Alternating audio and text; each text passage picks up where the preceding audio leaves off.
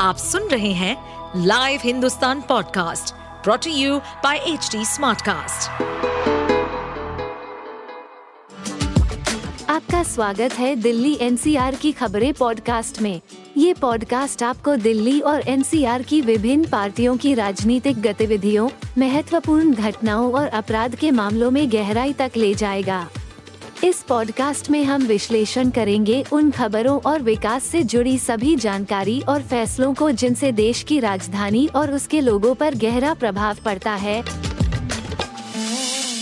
पिछले नौ साल से केंद्र में एक ऐसी सरकार है जो आई तो थी बेरोजगारी महंगाई खत्म करने के वादे पे, आई थी कि कालाधन वापस आएगा, युवाओं को हर साल दो करोड़ नई नौकरियां मिलेंगी, हिंदुस्तानी रुपया जो है उसे अंतर्राष्ट्रीय बाजार में बहुत ही मान्य मान्यता मिलेगी, बहुत ही तेजी से भागेगा।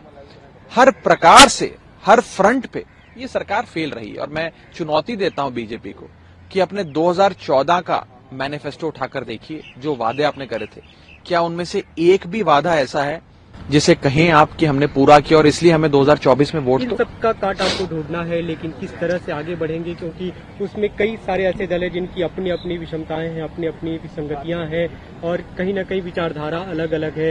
एक खबर आ रही है कि आम आदमी पार्टी के नेताओं को ये मतलब शीर्ष नेतृत्व की तरफ से इंस्ट्रक्शन दिया गया कि कांग्रेस के खिलाफ हम आप कुछ न बोले। यही तो यही तो इस देश का यही तो इस देश की खूबसूरती है कि अलग अलग प्रांतों से आने वाले, अलग अलग भाषा से, अलग अलग संस्कृति से आने वाले लोग भी एक झंडे के नीचे, एक छतरी के नीचे आ गए। और आए क्यों हैं? मकसद सिर्फ एक ही है कि इस देश को महंगाई बेरोजगारी से छुटकारा दिलाना। और एक ऐसी निकम्मी सरकार जो केंद्र में है जिसने पिछले नौ सालों में कोई काम नहीं किया, सिर्फ ब्रांडिंग, इवेंट्स और एंटरटेनमेंट देने का काम किया, वास्तव में देश के आम आदमी की जिंदगी बेहतर करने का काम नहीं किया। उस उस सरकार से देश को छुटकारा दिलाया जाए। और और जो मोटे मोटे तौर पे आप देखिए, जो भी सत्ताईस अट्ठाईस दल साथ आए जिनका एक अलायंस बना है जिसका नाम इंडिया है, Indian national developmental inclusive alliance. ये अलायंस देखकर बीजेपी इतना घबरा गई है, इतना डर गई है कि वो बीजेपी जिसने दो हज़ार चौदह से लेकर दो हज़ार तेईस तक पिछले नौ सालों में एन डी ए की एक भी बैठक नहीं बुलाई, वो मजबूर हो गई बैठक बुलाने के लिए।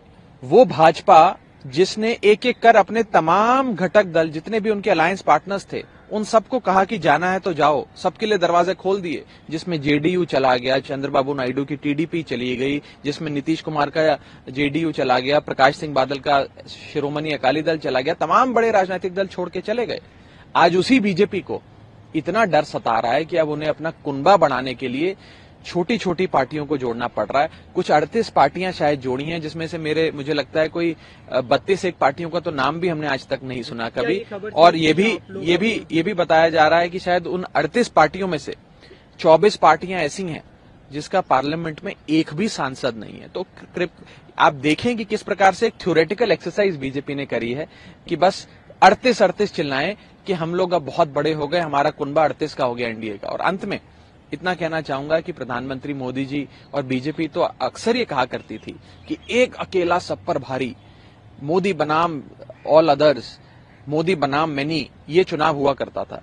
आज बीजेपी ये नहीं कह रही एक अकेला सब पर भारी, आज उन्हें भी अपने अलायंस पार्टनर्स की, घटक दल की जरूरत पड़ गई। अब ये चुनाव N D A versus India हो गया है, India versus N D A हो गया है। और जब जब इंडिया का सामना किसी से होता है तो आप जानते हैं कि जीतता तो इंडिया ही है। आपको नाम कैसा लगा आप बताएं? नाम तो मतलब अच्छा लगा आपको? अच्छा बुरा कैसे कह सकता हूँ, आप लोग अपनी नहीं, आपको अच्छा लगा कि नहीं पहले बताएं?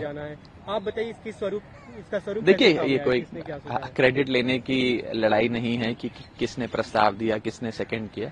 मैं उस विषय पे ना जाते हुए ये कहूँगा कि बेहतरीन नाम है और इसमें देश का हर एक नागरिक समाता है और इससे बेहतर नाम शायद हो नहीं सकता था।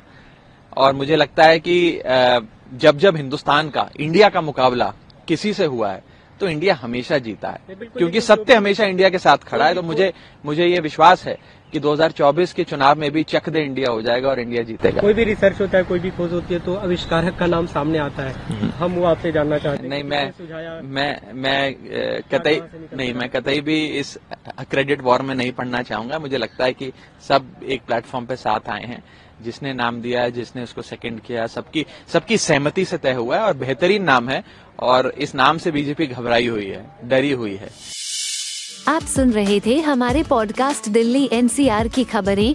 ऐसी ही अपराध जगत से जुड़ी, राजनीति और विकास जैसी खबरों के लिए हमें फॉलो कर सकते हैं। इस पॉडकास्ट पर अपडेटेड रहने के लिए हमें फॉलो करें एट एच डी स्मार्टकास्ट। हम सारे मेजर सोशल मीडिया प्लेटफॉर्म्स पर मौजूद हैं और ऐसे पॉडकास्ट सुनने के लिए log on to W W W dot H D Smartcast dot com.